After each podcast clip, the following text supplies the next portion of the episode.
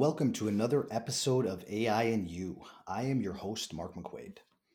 So, deep learning is all the rave these days in the world of AI, and rightfully so. It tries to mimic the workings of the human brain and uses artificial neural networks to accomplish this. Deep learning as a practice has actually been around for quite some time, dating back to the 1960s, but the term deep learning was coined much later. The reasons behind why deep learning has gained such popularity has mainly been the rise of GPUs, which specialize in performing multiple computations simultaneously, to mass amounts of data now available, as well as the supreme accuracy of deep learning models for tasks such as computer vision and natural language processing. One thing that often takes a back seat in the rise of deep learning, though, is the frameworks and libraries behind it. PyTorch specifically has picked up a lot of steam lately. PyTorch was developed primarily by the FAIR Group, which is Facebook AI's research lab. And I love PyTorch personally for its approachability, uh, its ease of use, simplicity, along with its tight relationship with Python and similarities with NumPy. PyTorch also has a fantastic community. It used to be said that TensorFlow was used for production and PyTorch for dev and research. That's just no longer the case. Of course, Facebook is utilizing PyTorch, but so many other big players are utilizing PyTorch today to build and deploy production ready deep learning. A few examples of that are Disney. They're using PyTorch to identify faces in cartoons and animated films. Microsoft is using PyTorch for its language modeling service. Airbnb is using conversational AI tools in PyTorch to enhance customer experience. And Tesla uses PyTorch behind its self driving car technology. So clearly, you can see PyTorch isn't just for playing or research anymore, and in some cases, is taking the driver's seat in regards to deep learning frameworks and libraries.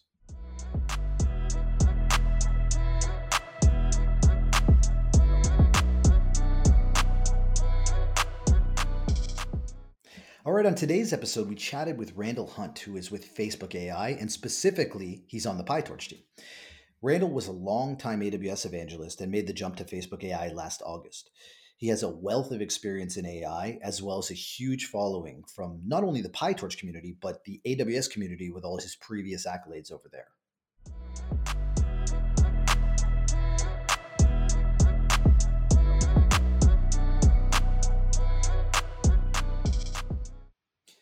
All right, I'm here with Randall Hunt. Uh, Randall is a developer advocate with Facebook AI.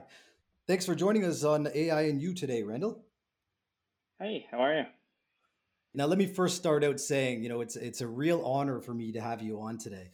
You know, I was I was a, a bright-eyed cloud newbie working in the uh, my shitty career in networking and, and voice over IP, and you know, I was breaking into the big bad world of the cloud, and I'm doing all this on my own, not through my company. So I'm at work, I'm sneaking videos of you, your live coding on AWS sessions, you know, your Twitch streaming sessions. That we're going back got to be almost four years now, right?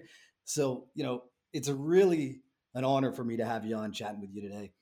You were doing a, doing a ton of stuff back then with Lex, right? I, I love Lex as a service. So, and I, will never forget the AI powered Twitter bot that you uh, you built back then. And I was like, you know, so new to the game. I was I was blown away, really, right? So, you know, it's fantastic.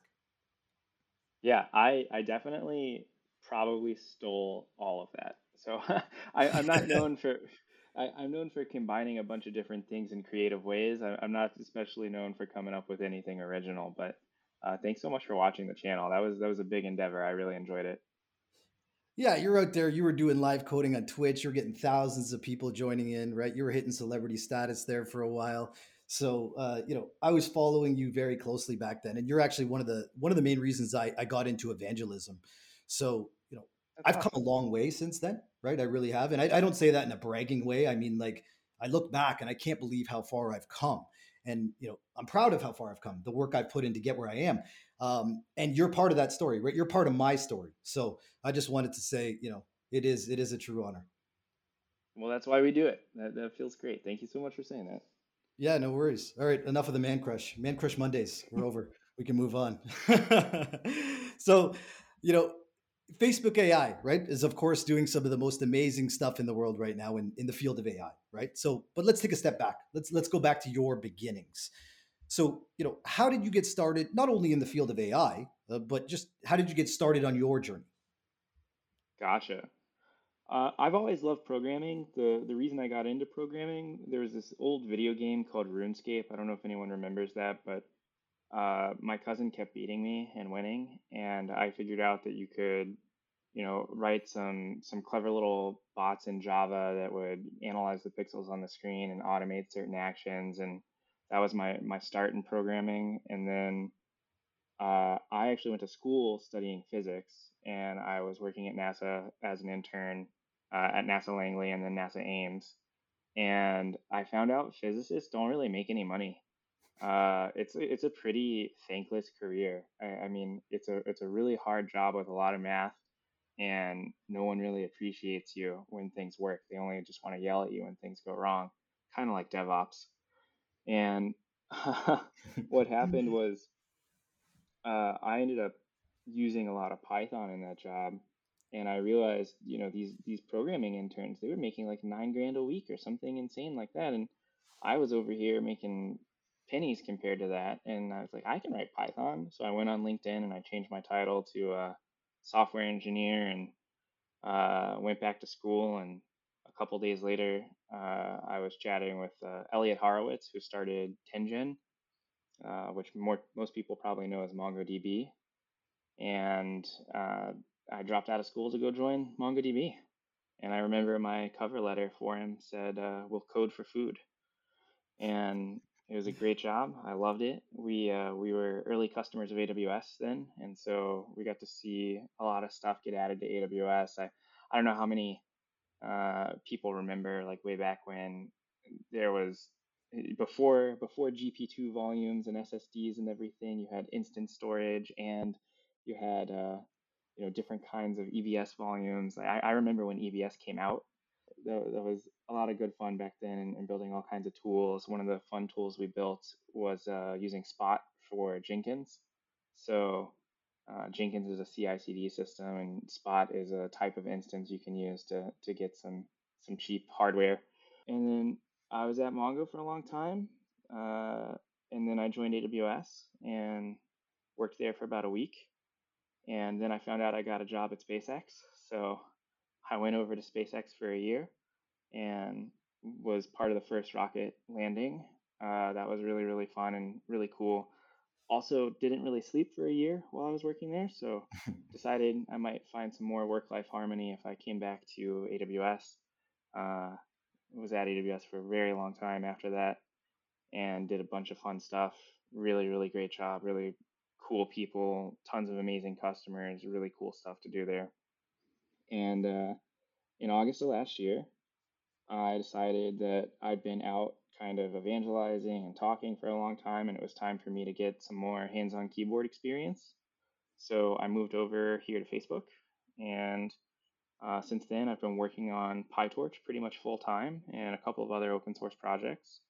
And yeah, it's it's been a really fun role so far. I, I I'm a really big fan of PyTorch. I think it's it's going places. Yeah, for sure, I agree, and that's a that's a fantastic story. Um, you know, it's it's a, it's actually quite a contrast from from our previous guest we had on. Uh, his name was Joe Davison. Uh, he works with Hugging Face. He's a research engineer, yeah. Hugging Face, and you know he went to Harvard right? He, he went to MIT for some courses, right? Um, he's very established academically, right? And uh, you're, you know, you have a, a, the the story that's you know very contrasting to that in the sense that you know, and you're not in a negative way or anything like that, but you're saying you know there's different paths that you can take to become successful because you are extremely successful and as so is he. And you know it, it doesn't always uh, you know have to be that kind of cut and dry go to school you know get your phd so have it right? So uh, no that's a, it's an incredible story. Yeah. I don't know about the extremely successful part but i'll, I'll, I'll take whatever i can get. One of the things that's important to note there is you know I, I, I come from a pretty high position of privilege right like i'm i'm a, a young white male who was able to kind of send an email and get a job that's that's not true of everybody so I, I think the college path makes a lot of sense for a lot of people. So I mm-hmm. mean, I, I don't I don't want to discourage people from taking that path. Like you said, there are a bunch of different valid paths. The one thing I think everyone needs though, you kind of need a solid understanding of linear, discrete, calc, um, those kind of mathematical concepts if you want to get involved in AI. Uh, without those, you, you know, you can have a, a a high level understanding of how things are working, but you'll never feel too comfortable going down into the uh, the details. So Mhm. once you want to go down into the details, there's some good courses. I think Khan Academy has a, a pretty solid course on linear algebra, and then there's a YouTube channel. Um, I forget the the person's name, but Grant San I think it's Grant Sanderson or something like that. Uh, the YouTube channel is three blue, one brown and they, he has a great series on neural networks and how they work and, and how they're organized.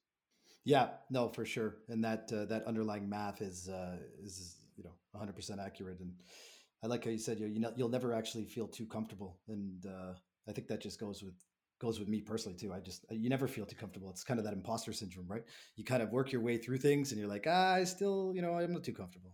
well, I, I feel that way every day. I mean, I'm surrounded yeah, by some of the, the smartest people I've ever worked with, and I constantly use the wrong words. You know, I, I, I half the time I can't figure out the difference between you know just throwing a bunch of models together and then calling them an ensemble model, and I, I have people correcting my vocabulary all the time. So I'm definitely an imposter, but I, I think the the area that I kind of focus on is how you deploy these models in production and how you measure them and, and how you get inferences kind of uh, quickly and efficiently and, and how you can let more people deploy more models more easily.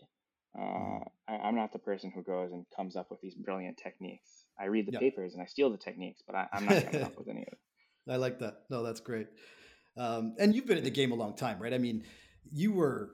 I remember back back years ago, you were doing you know live coding sessions on uh, SageMaker, and you know before SageMaker was a thing. And if anyone doesn't know what SageMaker is, SageMaker is kind of AWS's flagship offering now for AI ML, right? And uh, you were you were doing you know deep learning on SageMaker years and years ago when it first got released. So yeah, absolutely, you've been you've been playing with it uh, for for a long time now, right? Yeah, I love SageMaker. I I I know there are mixed feelings, I guess, in the AI community about each of these cloud platforms and and Google Colab or or Azure Notebooks and and and AWS SageMaker. I just, you know, one of the one of the things that I think SageMaker did right was they open sourced the SDK and they built almost everything on top of Docker. So I, there, there are things that do similar stuff now, things like Kubeflow or, or MLflow, and and they kind of came around at the same time as SageMaker. But the fact that SageMaker had this nice integration with AWS made it a little bit easier to work with. And you know, the reason I got involved with all that actually, I broke my leg in I think 2016 or 2017, and I, I before that I was doing a lot of kind of international travel and speaking, and I didn't really want to take a plane with my leg all messed up, so I uh, I started that Twitch channel, and I said, you know, let me find all the really smart people involved in AI and have them come teach me AI live on Twitch, and I can make a fool of myself. And that ended up being one of the best ideas in my career because I picked up a bunch of new skills, learned from a bunch of really smart people, and got to build a bunch of really random and cool kind of demos. Yeah, no, those uh, uh, Twitch sessions were were legendary. They really were. I miss it. I miss it. Okay, so let's talk about your current role within Facebook AI, right? So your official title is a developer advocate, right? Uh, talk us through exactly what that is. Yeah, so a developer advocate's role has two primary functions. The first function is kind of the outbound, which is the evangelism and, and educational and pedagogical components, which are uh, teaching, training, uh, creating demos, inspiring. Uh, if you're if you're doing a really good job, you're inspiring and you're bringing people in. And then the second primary function is listening. So staying tuned into the community, not just on a particular project like PyTorch, but also looking at the AI community as a whole and seeing what things are happening. And so that involves reading papers and you know hanging out at, at different meetups and events and just listening and hearing where things are moving, where the interest is, what the kind of chief concerns are that people have with deploying their AI or training their AI, and what new use cases there are. Uh, it sounds uh, sounds interesting for sure. I mean, people hear Facebook AI, right? And they, I'm sure a lot of people, it, it, me personally, they think, oh wow, like what a company to be part of, right? So, would you say it's you know a big change from what you were doing previously with AWS? I would say it is. So my, my last year at AWS, I actually switched back to a software engineering role uh, and started working on a an engineering team. So I, I, moved away from the developer advocacy side to focus a little bit more on on getting my developer chops back in shape. It was a very cool, interesting kind of role, but there there's there's something about the current advent of cloud machine learning and hardware acceleration that is very exciting that as much as I love AWS and as much as I love working in the cloud space, this was a more exciting area even than that because we, we're we're really starting to approach the point where we can build better than what a human could possibly do, not just in a timing perspective, because of course hardware and software it executes more quickly than a human does. I think we we operate at what you know 0.1 instructions per second. Meanwhile, these computers are doing billions of parallel instructions per second, uh, or even teraflops, and that combined with some of the the new techniques that are coming out within AI,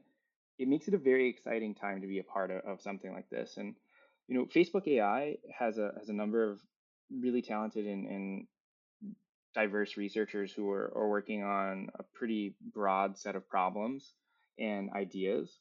And I, I can't contribute to those because I, you know, I'm not a, I, I don't have a PhD. I'm, I'm not a, a crazy, super smart model engineer. But one of the things that I enjoy is that I get to focus on the open source tools. And these tools are, are things that we would use internally that we think are going to be helpful for the community at large. So we end up open sourcing them. And one of the great things about PyTorch is it's, you know, Facebook is just one of many, many contributors. So uh, the there's a huge amount of, of work that comes from uh, large partners, people like NVIDIA or, or AWS or uh, even you know just Google and all kinds of contributors from larger companies. But even then, there there are academics as well. So people from Cornell or, or elsewhere who are coming and adding in new features. And large components of PyTorch even get built out and proposed by the community uh, with with relatively little involvement from our side.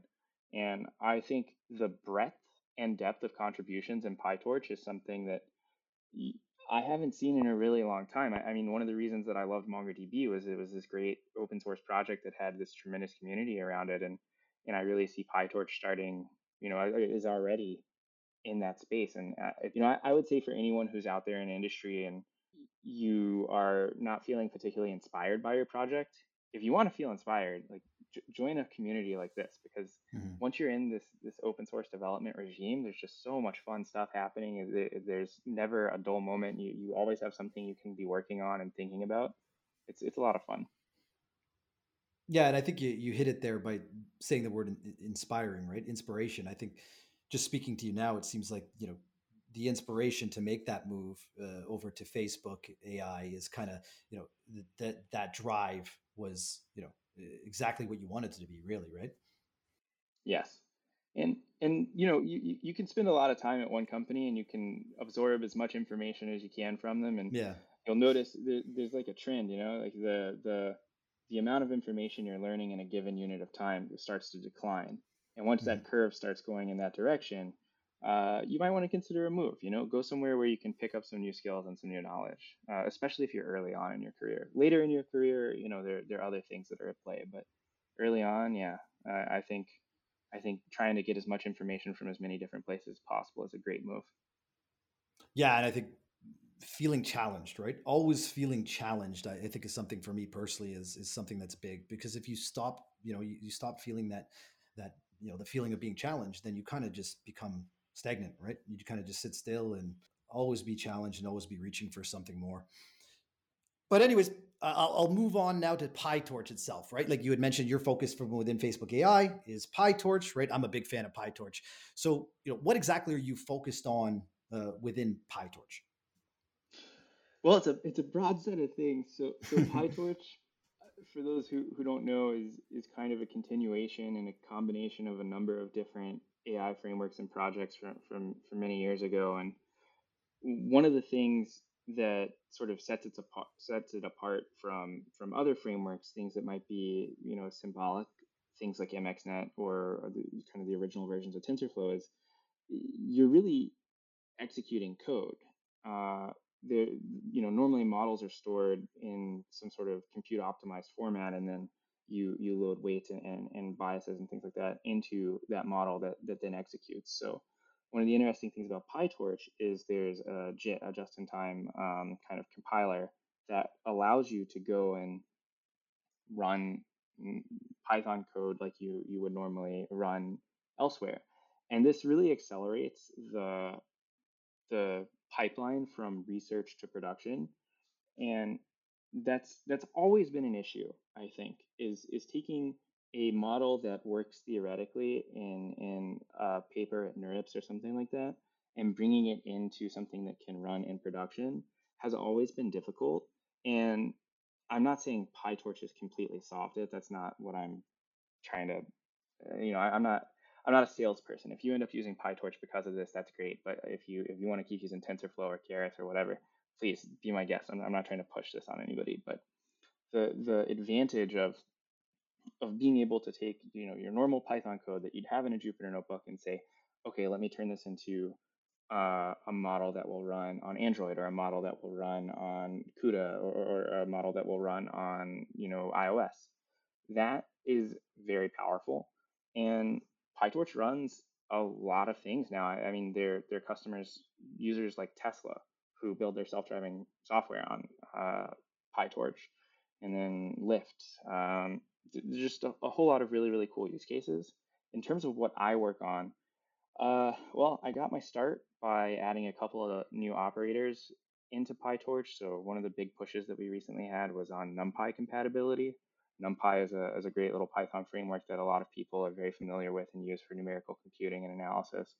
And we wanted to have an, an API compatibility layer with NumPy uh, since that's what a lot of people are already using anyway. So I worked on a couple of operators for NumPy compatibility. Then I kind of moved over to focus on the production side. So how do we store and uh, serve PyTorch models? And they're they're projects like TorchServe, which are built in collaboration with AWS. So if you use SageMaker, you're using TorchServe and PyTorch. Um, and then from there, we've we've started a contributors access channel. So if you go to devdiscuss.pytorch.org, there's uh, a nice little channel where you can read about the, the RFCs and, and the proposals and the ideas, things that the PyTorch uh, core contributors are, are discussing and trying to figure out hey, what's the next big thing? How can we make this easier? And uh, then I'm doing a bunch of docs and a bunch of release engineering and all kinds of other fun kind of housekeeping activities that are necessary for getting the project into good shape. Nice. So you're you're involved in a lot then. A lot of a lot of different aspects of, of PyTorch you're involved in. Yes. And you know, I I say I'm involved, but a, a lot of other people are doing a lot of hard work. So so please, no one should see this as me saying like you know I, I run the show or anything like that. I, I don't at all. He's the boss. You heard it here first. No, no, no, no, not at all. Not at all. So you also, uh, you, you I, I, think you had mentioned that you're working on uh, the new branch of PyTorch as well, right? Yes, we have the 1.8 release. It's uh, hopefully coming out March 4th timeframe. Uh, there are a lot of cool new features in that, and you know you can you can go and check out the branch yourself. You can see what's in the release candidate and all kinds of things. Perfect. We look forward to it. So i mean one of the things that i think is is a common misconception right is that you know pytorch is for for research tensorflow is for production right? Maybe that that has kind of gone away a bit now but i think it still exists in a way. So you know what do you have to say for that? Yeah i think that's kind of a uh, an idea that gained some popularity back in say 2017 or 2018, but I would not hold it to be true today.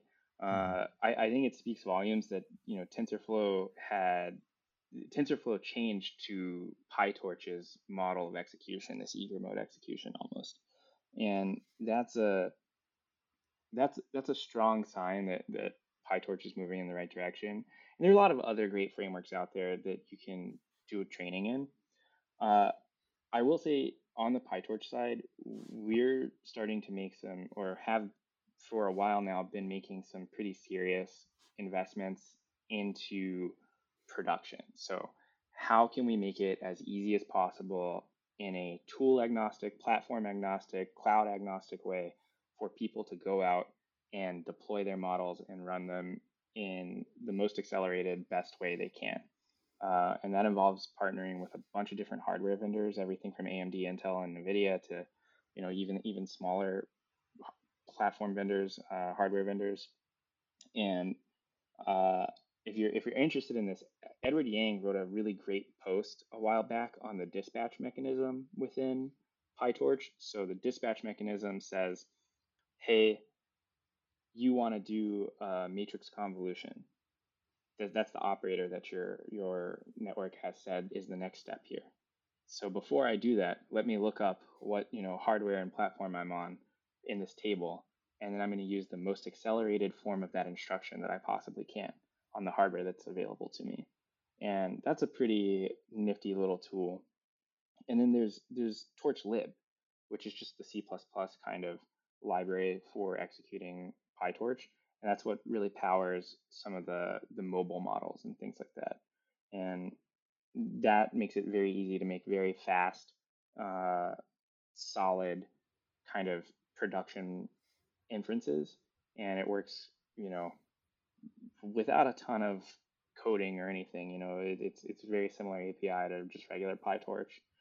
And then you know the mobile models, that's a whole new world. Uh, there's a lot of really cool stuff happening there. And you know if you're if you're using an iPhone, you know you've probably used a PyTorch model at some point, and uh, I'm sure you've seen some of the the face transforms and all that good stuff. So it's definitely used in production in a lot of places.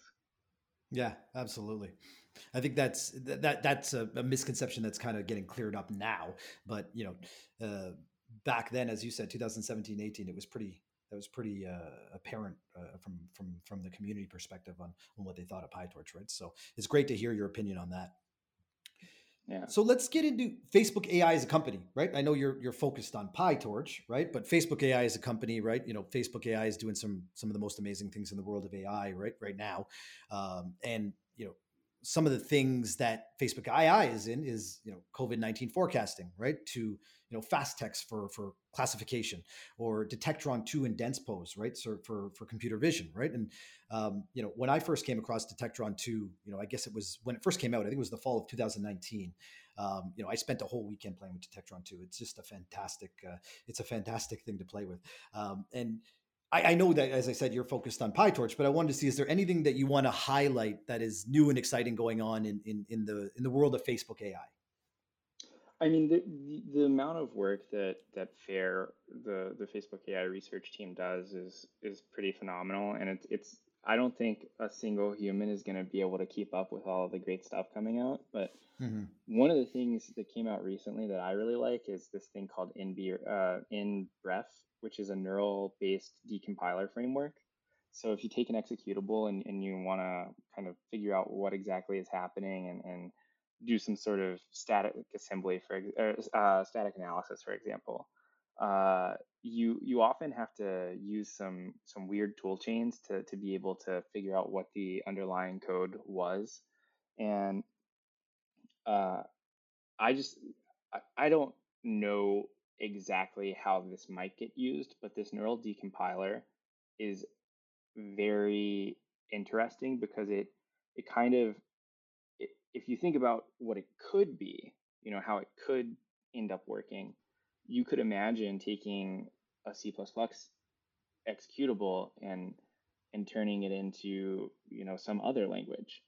Mm-hmm. And there's, there's a lot of cool research along there. There's been some work that was done with NYU Langone on uh, COVID 19 diagnoses. There's uh, a lot of translation work around uh, speech data sets and how you can do um, speech recognition in multiple languages and, and translation. There's uh, other kinds of work in, video, and uh, there's there's also some very important work in the space of responsible AI. So, privacy respecting AI, AI that is uh, making the right sorts of decisions in terms of uh, not underrepresenting people or, or or kind of classes of community and making sure you're not doing the wrong thing with AI. And that's that's a non-trivial problem to solve. And one of the most important parts there is is the tooling. So I think some of the open source tooling around responsible AI is very important, and that work should continue. Yeah, that's that's fantastic because you know you hear a lot about well, you probably need to hear more about the ethics of AI, but you don't really hear much about the tooling behind it. So I'm glad that you you pointed that out for sure. So let's talk about some of the, you know, awesome real life use cases, you know, actual business value use cases that people may or may not know, uh, you know, PyTorch is behind. Now you mentioned, you know, as an example, you know, Tesla. You mentioned, you know, the iPhone. Um, you know, people might not have realized that, you know, PyTorch is underneath these things, right? Um, is there anything else that you that jumps out at you that uh, you know people may not realize that that is PyTorch is behind? Uh, I, I mean, I think the Tesla self-driving car is pretty cool. There, we we have a blog where we chat with you know people who are using PyTorch in uh, production, mm. and we we cover a lot of different companies that are, are using PyTorch. And one of the things that we try and do in that blog is we try and make it as, as technical as possible. There's obviously, you know, there's there's some marketing posts that go out uh, around, you know, this use case, that use case. But I like the, the, the ones that I enjoy reading are the ones that are a little bit more, you know, that show us some code. Um, if you just search for PyTorch in Medium, you should be able to find the blog. Um, there's uh, a bunch of just really, really interesting stuff that comes out from there. And uh, everything from self drive, you know, there's no one particular company that comes to mind. I, I don't want to call anybody out, you know, but everything from self driving to ads to, uh, making decisions on whether or not you should, uh, you know, move forward with some business deal. You know, PyTorch gets involved in a lot of different things there. Uh, surgical intelligence, so like doctors who are performing surgery, there's there's platforms that are powered by uh, PyTorch that that will say, you know, what what's the risk here, uh, what's the imaging, you know, how can we train, stuff like that. Yeah, it really is. It's incredible to, you know, to know exactly how far that reach is of PyTorch, right? Because a lot of people just don't realize it, right? So it, it's nice to to have people point out specific examples, eh, specific examples of people that are making money using PyTorch as well, right? Um, you know, it boils down to money a lot of the time. So um, it's nice to hear that for sure.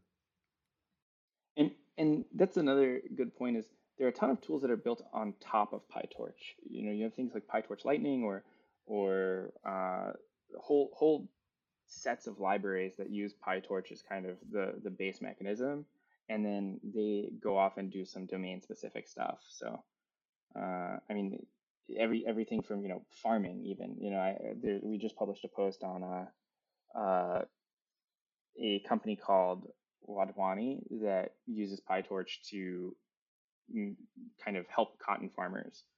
Um, so yeah, and, and, you know, drug discovery. Like I, I can think of a thousand different use cases. Perfect. Now, w- what would you say is the best way someone can get started with PyTorch today?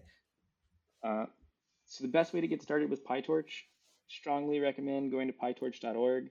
There's a, a, big button on the front of the page that just says install. That'll help you get in, you know, rolling locally if you want. Uh, Google Colab is great. There's uh, in AWS, you can start up a SageMaker Studio and have access to PyTorch. Uh, I'm sure Azure has some some resources available as well. Uh, if you go over to the docs, there's a whole kind of tutorial section. So if you just pytorch.org/tutorials, uh, there's a section on the website called Learn the Basics, and that was some work that we we did with Microsoft on kind of coming up with a, a really solid way of teaching not just necessarily PyTorch, but also some of the basics of AI. And I recommend that. Uh, there's a little bit of an older tutorial called the 60 Minute Blitz, which will take you from you know, not knowing anything with PyTorch to knowing a lot about it within 60 minutes or less. And then if you're interested in learning how to do something specific with PyTorch, there's a recipes section. That recipes section has a ton of stuff that, you know, m- more than I could ever enumerate and list here, things to consider. Uh, and then there's also Fast AI. So there's a great course uh, from the Fast AI folks that you can follow, Jeremy Howard and, and that whole crew that can get you going with PyTorch pretty quickly. Yeah, I agree. Uh, the Fast AI, uh, the Fast AI crew is uh, fantastic. Uh, we, we were chatting with Jeremy Howard not too long ago, actually, um, and it was uh, you know he's a fascinating guy, and it, that was one of the highlights of my career too. So, yeah, absolutely agree. So, I guess my I have a couple questions before we let you go. I kind of I kind of have a couple questions that I ask every guest, right? So, real you know real condensed i know this can be a, a, loaded question but you know what is the number one piece of advice you have for someone looking to get into a similar career path than you uh, or even just say deep learning in general right uh, hands-on keyboard experience is important don't stay stuck in the theory don't don't spend all day studying the math alone uh, you know really really get some time and some model training under your belt so that you can see what weird little data manipulations have to happen to make stuff work. And then the, the thing that almost everyone overlooks is data manipulation. So learning the tool chains for getting your data into shape is just so important, whether it's Hadoop or Spark or you, you know just using a, a pipe and an unzip command. You know, being able to manipulate data quickly and efficiently is the most useful skill you can have that's going to set you apart from everyone else. Yeah, I agree that the data processing, data normalization, that'll get you every time, right? Oh yeah. All right. So my second question is, and again, you know, I'm not trying to uh, get you to go, uh, you know, you could probably go on forever on this, but kind of just what jumps out to you the most is what does AI mean for you, right? And I don't mean in a, in a literal sense or the definition of AI. I mean, you know, what does it mean for you, you know, from a from a feeling perspective? I think it's an opportunity to make the the world that we see in science fiction real. So closing the gap between what we see in science fiction, the you know the positive science fiction, and and reality is something that's very interesting to me. And you know progress doesn't happen without people really putting in effort and, and research. So that that's kind of why I see AI as being valuable. It's it, it drives a, a pretty positive outcome in a lot of lives. I like that. I like that. Closing the gap between science fiction and reality. I like that. Well, you, you said keep it short, so I was trying to come up with something high level and profound. No, I loved it. I loved it. Absolutely. I mean, I mean if, if you want to if you want to be you know blunt in, a little lower level, you know AI does mean a higher salary. So. hey, yeah, we we said that a few times in this episode, right? We talked about money. Money is money does uh, make a lot of things. You know, money makes the world go round, right? So um, no, I like that. That's that's honesty too. That's perfect.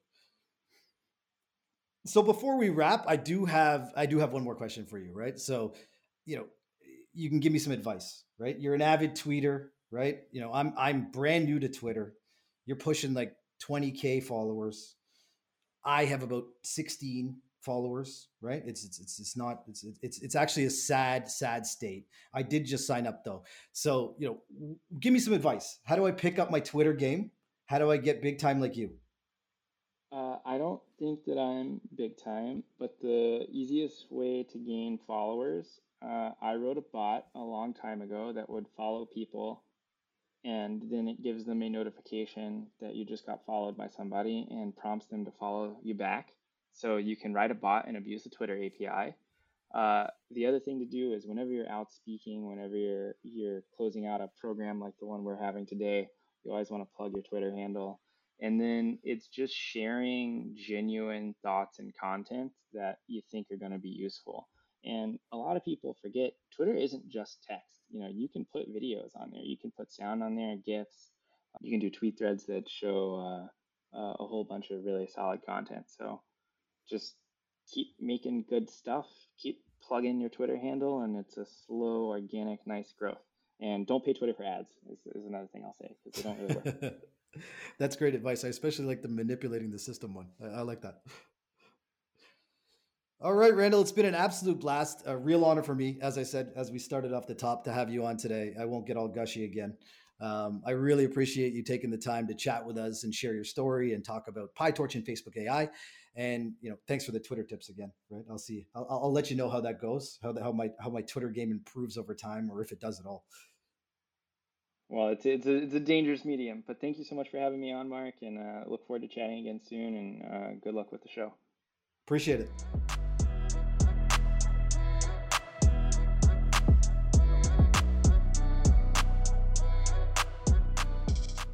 So instead of highlighting a specific cool app built with PyTorch, I wanted to take the time to share a couple of great resources for learning PyTorch and deep learning in general. First, there's a great course out there that was put on by NYU in the spring of 2020 called Deep Learning with PyTorch.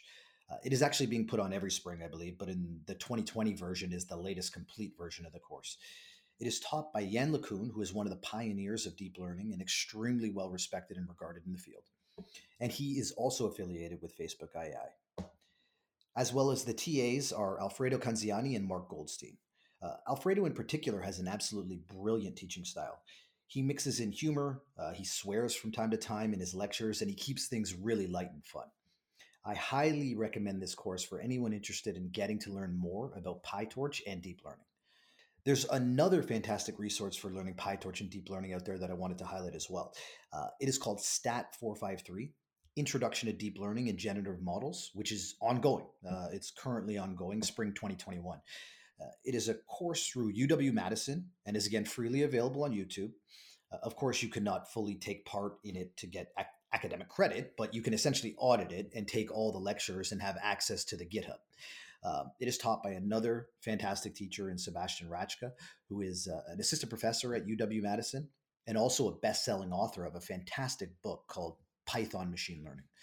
This course is also taught with PyTorch as the library behind the deep learning.